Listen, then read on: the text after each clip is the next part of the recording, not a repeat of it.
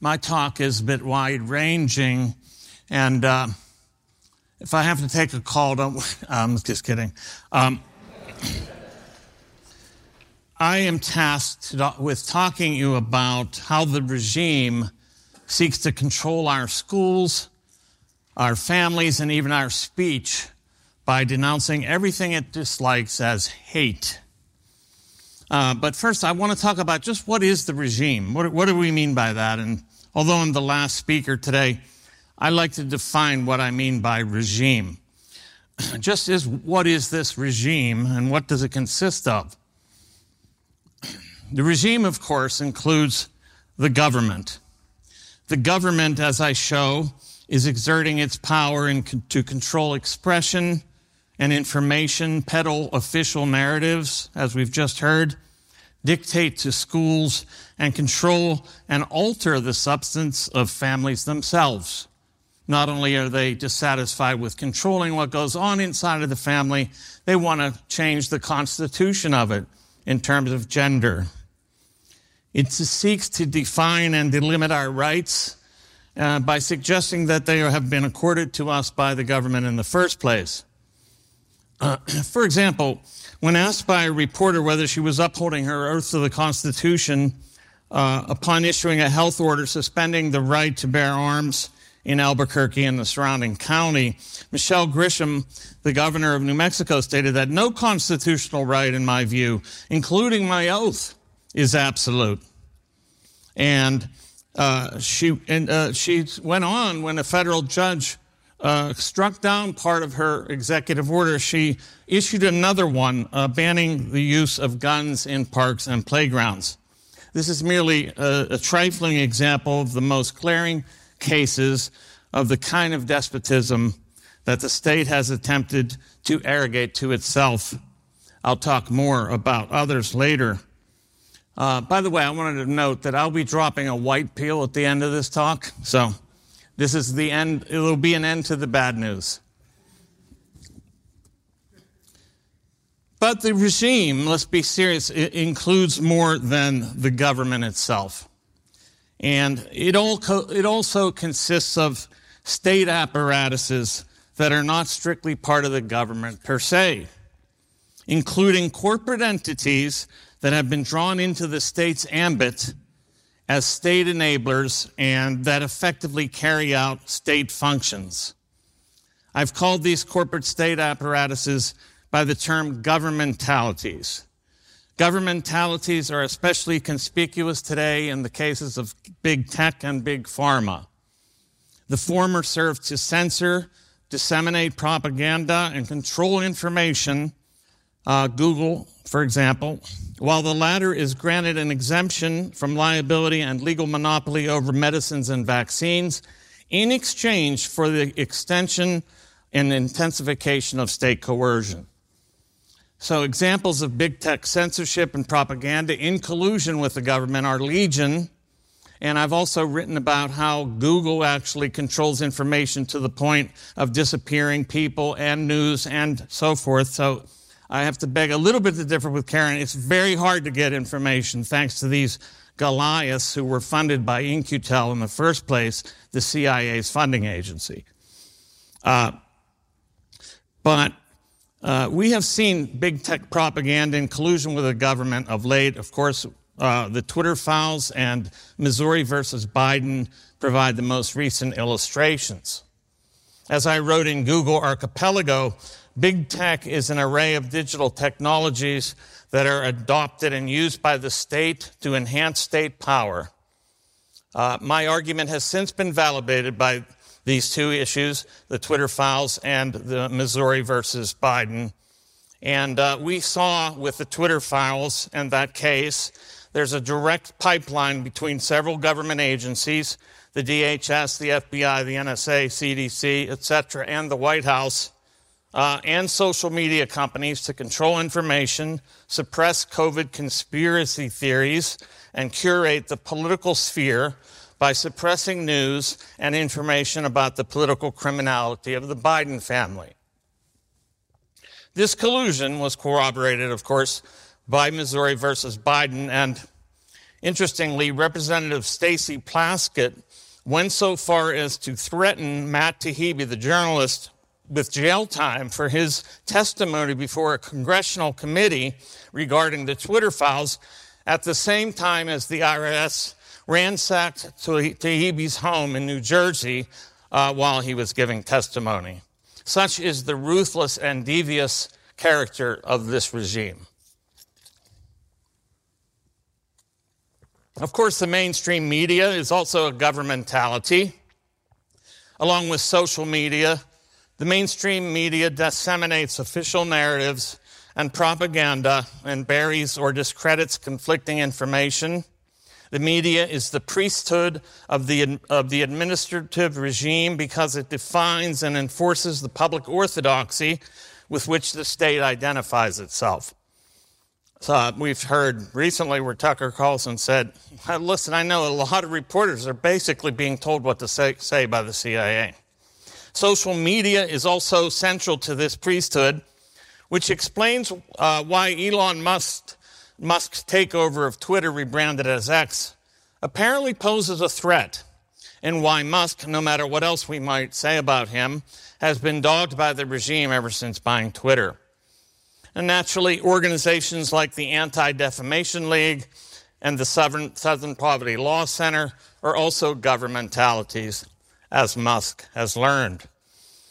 Of course, as we've heard, the military industrial complex, including the military contractors, is a governmentality, and the so called proxy war in Ukraine is the latest example of the state and its governmentalities in action.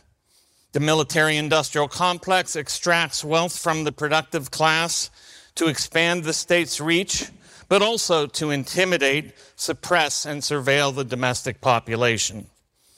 Uh, now, this regime also includes state actors who, although not necessarily employees of the government or corporations per se, serve as its foot soldiers.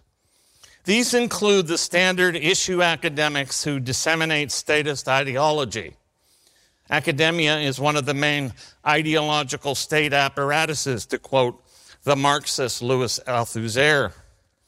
Academics function to rationalize state power to making it appear natural and inevitable. Writes Murray Rothbard, promoting this ideology among the people is the vital social task of the intellectuals.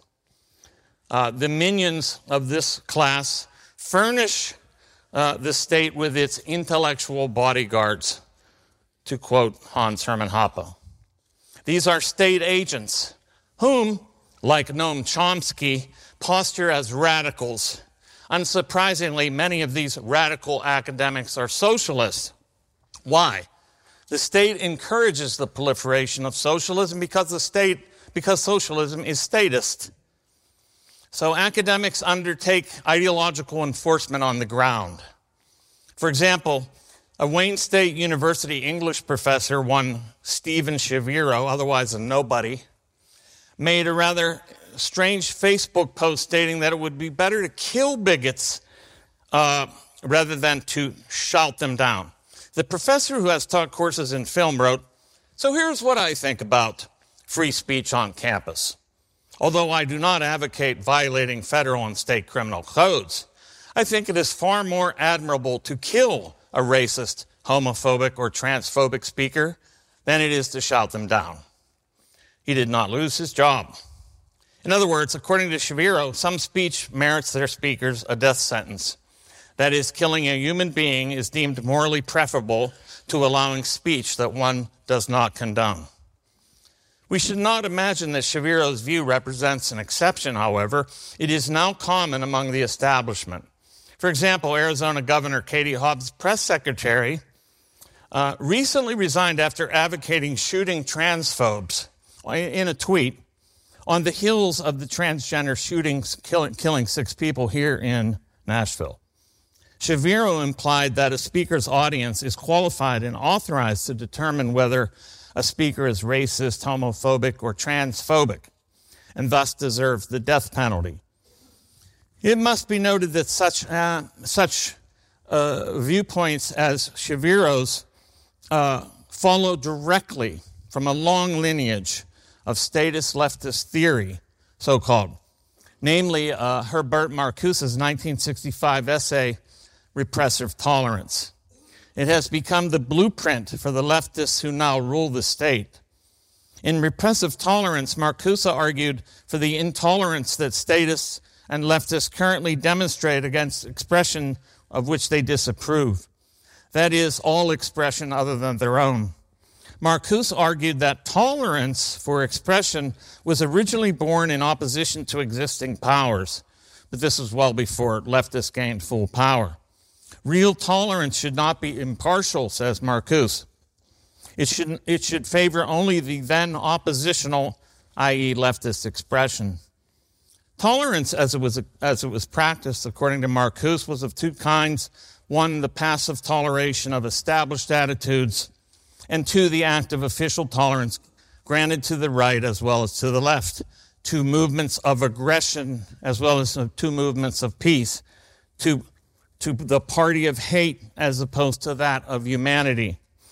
Uh, I call this non-partisan tolerance abstract or pure inasmuch as it refrains from taking sides. But in doing so, it actually protects the already established machinery of discrimination, he said. Now, let's just take apart this passage. that is, expression from the right supports aggression, hate, and the machinery of discrimination, while that of the left supports peace and humanity. This claim should surely strike us as ironic in 2023, just as it should have struck readers as ironic in 1965. But Marcuse saw pure or abstract tolerance as ridiculous. Uh, it would follow then that Marcuse would think that only leftist speech should be tolerated, and that is exactly what he argued. How did he justify this? Citing John Stuart Mill, the beginning of the slide into the sloth, Marcuse argued that tolerance was only ever supposed to be a means for promoting freedom and truth, thus improving the lot of mankind. And what kind of politics did Marcuse see as improving the lot of mankind? Well, leftist politics, of course. And how could Marcuse make this claim after the horrific repression and slaughter in the Soviet Union had already come to light? His reasoning necessitated exempting the left from the political crimes of leftism in power, of course. Instead, Marcuse focused his criticism on the West, and in particular the U.S. After all, it was the social order of the United States that Marcuse and his fellow travelers were intent on subverting. Why else, when they escaped Nazi Germany, would the Frankfurt School theorists have emigrated to the United States rather than to the obvious place, the Soviet Union. That is, unless they sought to enjoy the relative freedom and wealth of the U.S., while mercilessly uh, working to tear it to shreds. So, uh, argues that real tolerance must begin with stopping the words and images which feed this consciousness, this consciousness that supports the repressive status quo. In other words, to have a liberating tolerance, as he called it, rather than a repressive tolerance, repression of the right is essential. And then Marcuse openly admitted, to be sure, this is censorship, even pre censorship, but openly directed against the more or less hidden censorship that permeates the free media. And who should be the arbiters of this expression? Well, people like Marcuse or Shaviro, of course. There you have it. Suppression and censorship of the right are not only allowable, but absolutely necessary because the expression and deeds of the right cannot be tolerated if we are to have real tolerance. If that accounts for the regime's belief that it has the right, nay, the very obligation to shut down expression and action deemed regressive or of the right, the following accounts for its justification for using violence to do so. Re- quote, but I believe there is a natural right of resistance for oppressed and overpowered uh, minorities to use extra legal means if the legal ones have proved to be inadequate. So there's your justification for violating the non aggression principle in response to speech. Enter Steven Shaviro and his ilk. They now hold near total power in the United States. But did it ever occur to such leftists as Marcuse that repression from the, comes from the state and its governmentalities, and thus vesting power in the left was a formula for totalitarianism?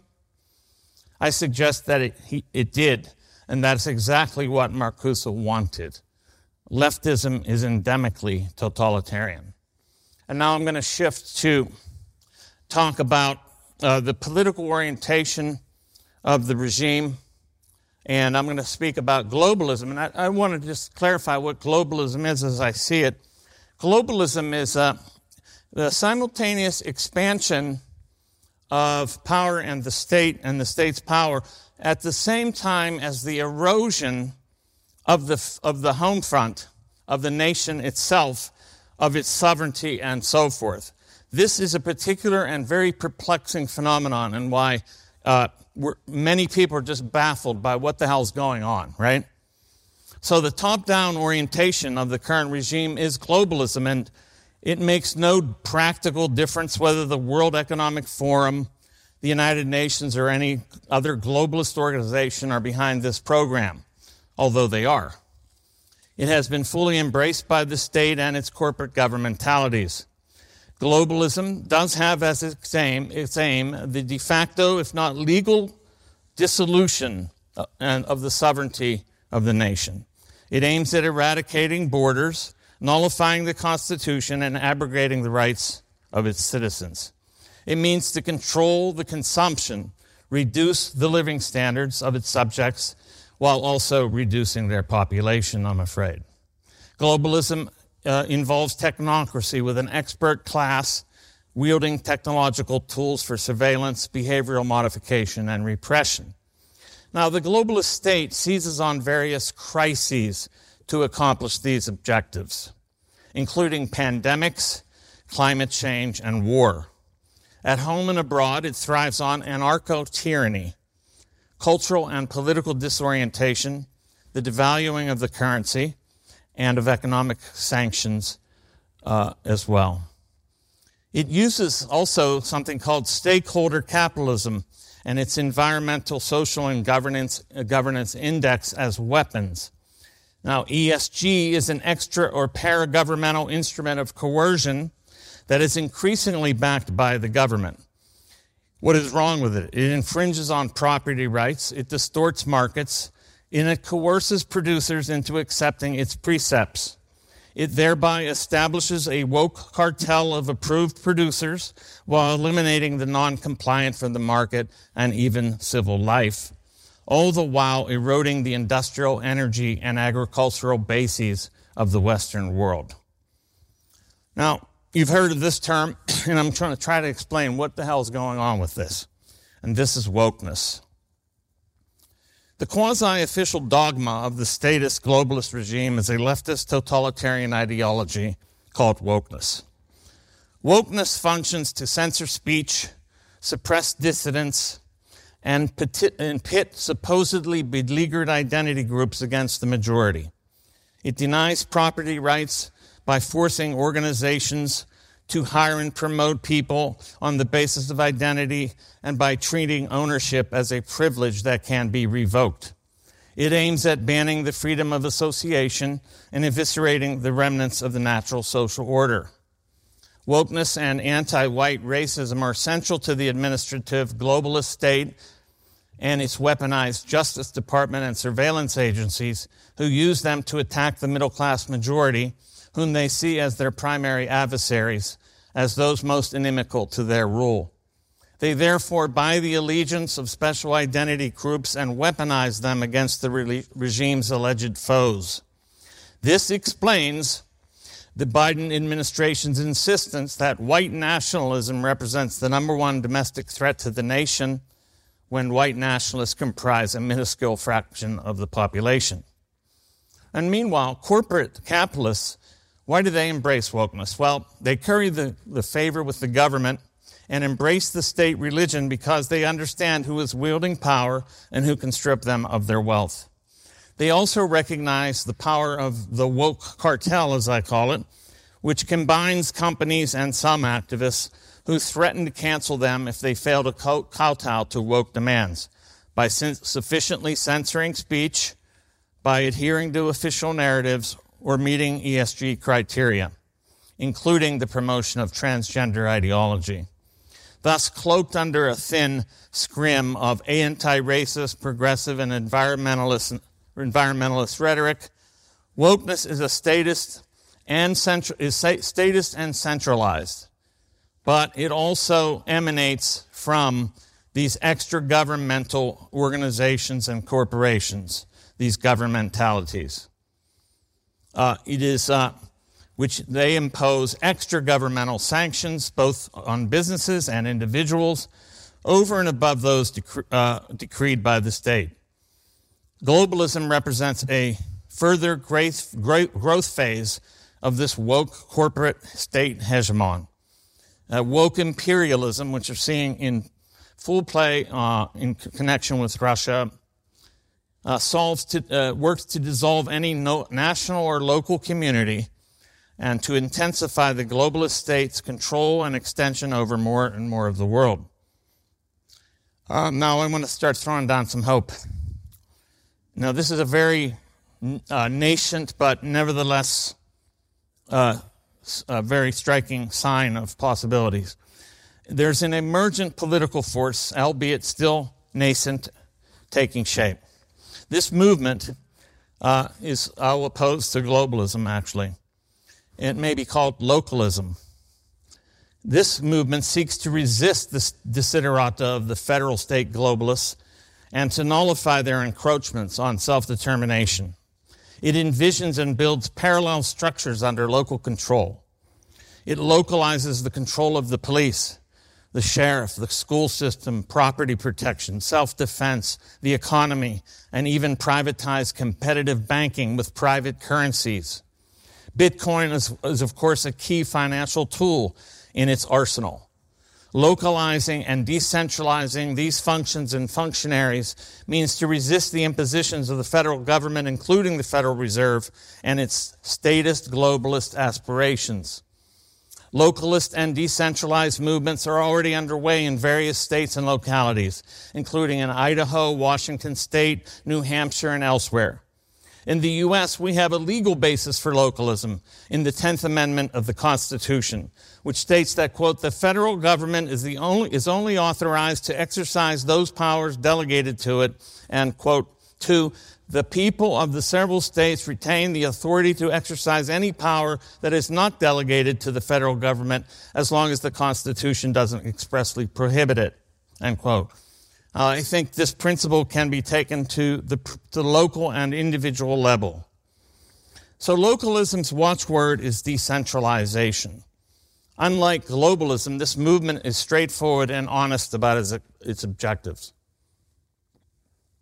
Globalism, on the other hand, acts through deception. After all, it doesn't announce, go around announcing itself that here we come, we're globalism. Uh, it has to be detected through its effects. For reasons that I'll discuss shortly, localism is the only means, I believe, of circumventing this centralized government in the hands of the federal global state. It is the only antidote to, lo- to global tyranny.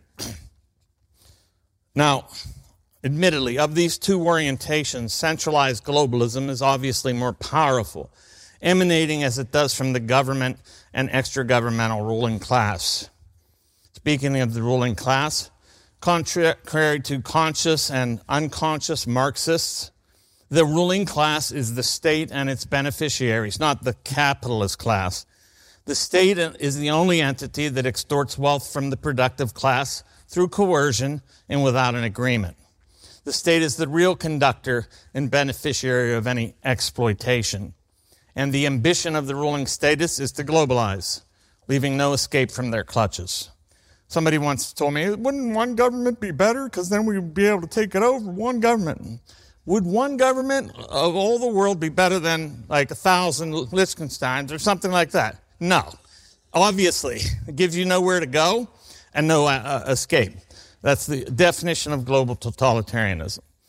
Uh, so, Of course, under globalism, the regime does not operate strictly to serve natural, national interests, as I've said. Or to put it another way, the national interests, as defined by the regime, no longer involve the weal of the nation if they ever did. Instead, the ruling class is interested in dissolving this nation into a global hegemon. This global power may be run from the United States, but the ruling class is not interested in maintaining the integrity of the nation per se. Instead, it aims at making the nation part of a global order with the citizens of the United States having no particular claim to exclusive citizenship or the rights and privileges that it entails. This accounts for the unfettered immigration that the state encourages with open borders and social welfare. Much like its corporate partners, the regime is, has become globalist. It is a great reset state, and the nation is now an impediment to its monopolization of power. Now, while the regime has so much power of coercion at its disposal, localism's power lies in the capacity of the productive class to resist by f- refusing to participate, by withdrawing its consent and precluding its own exploitation. Although statist globalists have vastly more resources at their disposal, the, their power, that is the localists, nevertheless depends on the, uh, I'm sorry, their power, that is the globalist, depends on the consent and participation of the exploited. The main resource of localists is an inexhaustible reserve of independence. But to succeed, more and more of the exploited, and this is our job, need to develop a new class consciousness. That is, one that understands the state, which includes its governmentalities, as their real exploiter and oppressor.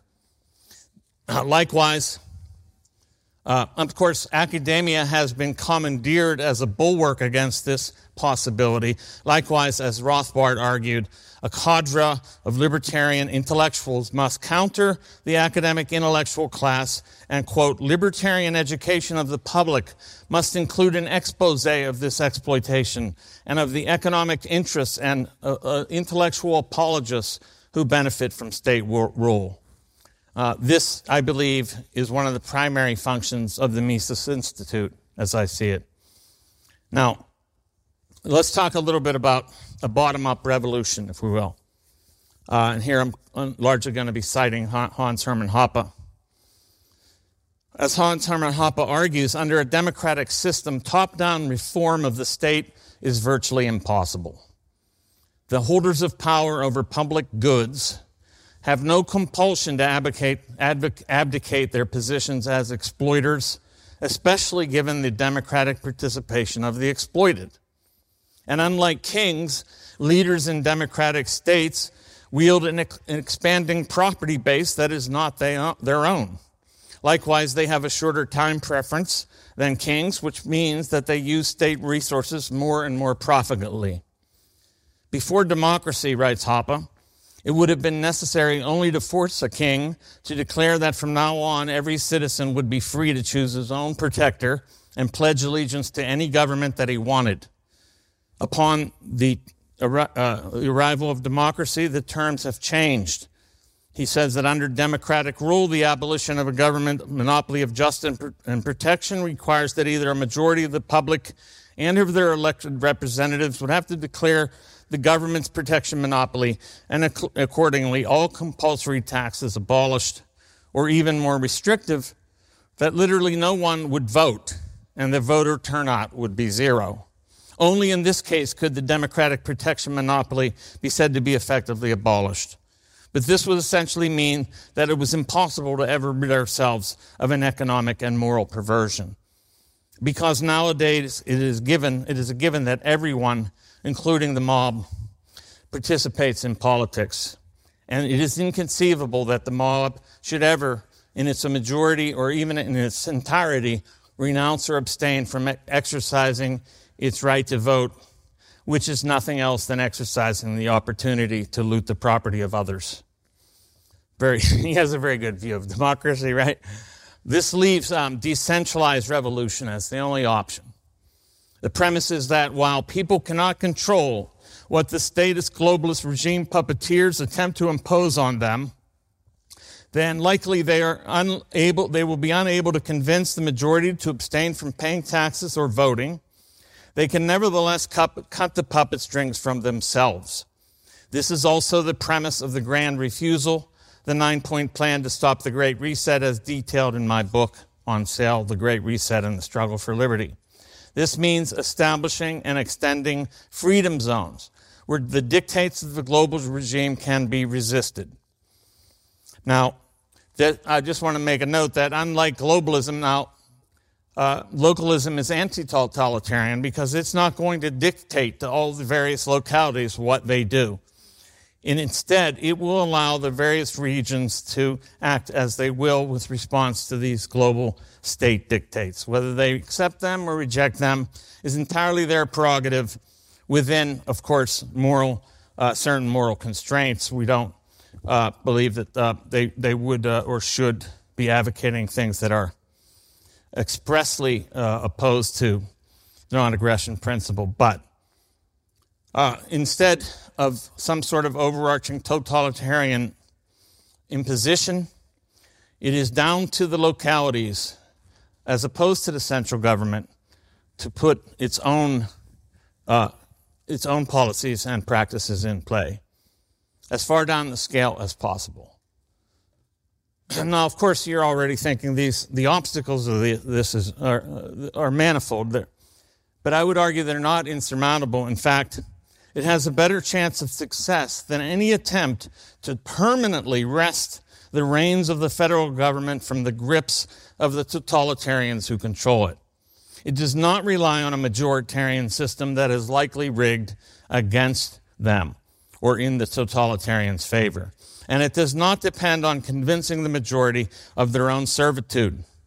Instead, it depends on the self determination of properly class conscious individuals and communities and their capacity to withdraw and flourish independently.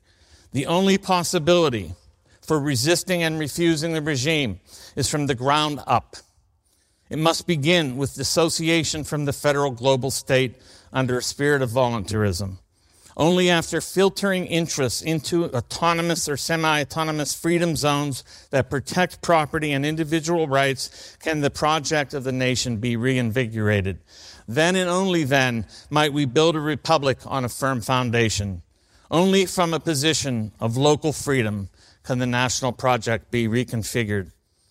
Now, I would argue also that localism is a distinctly American project it is a movement for independence from tyranny, and it draws from the same spirit that inspired the first American Revolution. Thank you.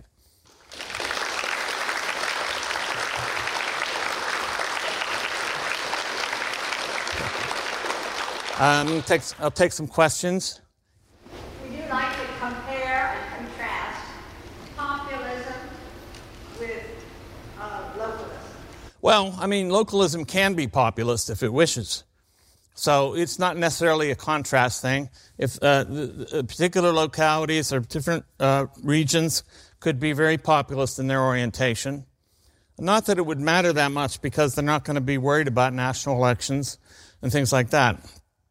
For example, if you go to Coeur d'Alene, Idaho, you don't hear a lot of talk about national politics, and they don't care. What they're trying to do is build a uh, autonomous place that resists these impositions and that uh, wrest power from the federal government and invest it in, in themselves. Yes. Can you hear me? Um, yeah. One problem with localism that I've run into because I'm trying to be a local activist is that there are a lot of federal handouts, a lot of federal yeah. grants. And can you address some of the ways we can convince local officials not to be tied to these bloody strings of power? Because yeah, I mean, you just have to know that every handout is actually a rope to hang yourself with. That they just have to be made. It has to be made clear. Look, everything you accept from the state like this, the federal government, comes with a price, and that price is your freedom. It's that simple. I mean, you just have to make that clear. Now, some, you know, this is not easy. This is a pioneering thing, right? This is going to be difficult. It's, I'm not giving you any, this is a white pill, but it's not a silver bullet. Okay. There's a difference. Uh, so it takes work. It takes, uh, it takes uh, struggle. and it will not be easy, uh, but it has to be done. I was um, I was wondering if, uh, as far as political strategy and localism goes, what you think the path forward for the sympathetic parties, uh, the Libertarian Party and the Republican Party at a local level. How should they go about achieving? Well, I was thinking about that this morning. I was thinking something like this: Amish people only with guns. Frankly. Uh,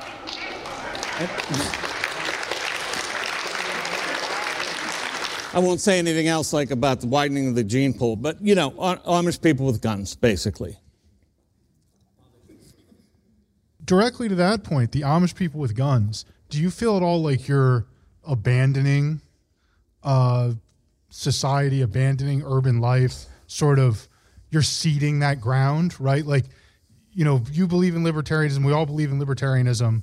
Um, do we win by shrinking and shrinking and sort of just running away from everyone and letting them just just control everything except we're in our little corner? That's a great question. I mean, it's a fair question. It's an obvious thing that we should think about. Is doing this running away? Uh, I, I, would say I would, I would, quibble with the characterization. Um, I don't think it's running away to struggle to build an independent structure that's uh, parallel to, and that will have an impact on the state if it's successful. That will that will weaken the foundation of the federal glob, global glob uh, that it is. You know, so I, I, if this became something that would catch on, that more and more people would do, then uh, all of a sudden you start to see the impl- implosion of the federal government, and that's what we need to see. We're not going to blow it up. It's not going to happen. It's not going to work. We have to, it has to implode. Pardon? Yes, market forces by withdrawing consent and, exp- uh, and our uh, preempting our own exploitation by taxes. Yes. Uh, as I interpret the, the non-aggression principle, it seems in this day and age the Federal Reserve essentially violates that principle. Do you think libertarianism morally would justify some sort of counterattack, a more direct attack against the, the Fed, whether or not that's you know some sort of cyber attack? Is that something that is morally justified from a military standpoint? Okay, on the one hand, you're like appealing to the hacker in me. On, on the other hand, I have to be measured here, and I don't want to. Uh, I, I would say, though, no. I don't believe in sort of like what we might call cyber terrorism or something like that, uh, only because it'll backfire and the repression will increase. Even Lenin said that, by the way. Uh, he didn't believe in the anarchist approach to uh, taking down capitalism because it would, uh, you couldn't win by gunpowder. If it were a matter of gunpowder, then, you know, it would already be over by virtue of who owns the most, but it's not that. It's about it's about people power. So I don't think that we want to do like that kind of thing. Now, of course, the non-aggression principle says when I am t- attacked and when I am uh, when I'm, I'm, violated, then I have a right of retaliation. Hey, Dr. Rectenwald. Um, have you heard of the Free Cities Foundation? Yes. There's the cities called Prospera and Honduras. Um, do you think that's a pretty good strategy? Do you think there are flaws in doing that sort of thing, or what do you think of that? We have to be very careful with some of these projects because actually some of them are being found, funded by the World Economic Forum. So I would have to look into just what's behind it. There's all these projects, and, and they're saying, you know, we'll be in sustainable and they don't say 15 minute cities, but the 15 minute cities is a project from the Globalist World Economic Forum that we don't want any part of because that's the imposition of these so called uh, sustainability criteria on the population. So uh, I don't know. I'd have to look into that specific ones uh, to make sure. I, I don't want to make and speak out of school.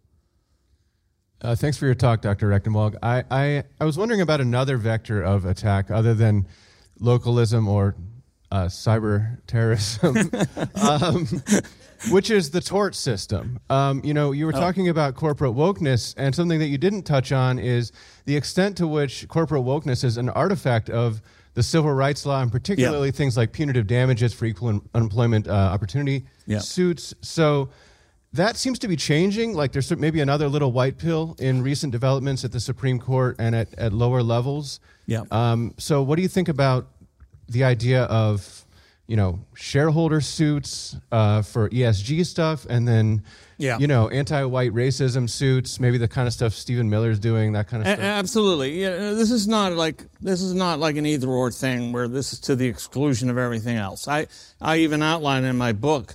Uh, to, you know, that, for example, ESG is a monopoly scheme, right? So it needs to be fought uh, directly in that sense.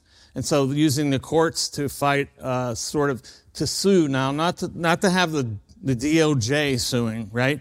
But for individuals and companies to sue uh, various companies and organizations and the state itself for its, pra- for its policies and practices indeed. So this is not to the exclusion of everything. And I, I don't say abandon the, the, the, the, you know, abandon the project of fighting against centralization and uh, all of its various manifestations, but doing it from this foundation uh, uh of this local movement, localism movement. Uh, here's the last question. Okay. I, I also think localism is probably the best way forward as well. Uh, my fear is that if there isn't enough momentum, uh, they will isolate, uh, you know, come up with some sort of uh, they'll kill us. Yeah, reason they'll, they'll pull a Waco. yeah. They'll pull a Waco, right? Uh, yeah. How do we fight against that? Yeah, I mean, I think you know we have to be strategic and how, strategic and tactical in how we form the communities. They have to be large enough and conspicuous enough to not be like a, a house like in uh, Idaho where they can go and kill the mother while she's holding a baby and nobody, I mean, people know about it and it's horrible. Uh, or, or like Waco, and, and we got we can't do it such that we're isolated to that point. So it has to be tactically and strategically thought out and done from a very. Uh, we need to make sure we're building enough of a community before declaring ourselves, you know, what we are. Does that make sense? Is it adequate? I uh, yeah. So thank you very much.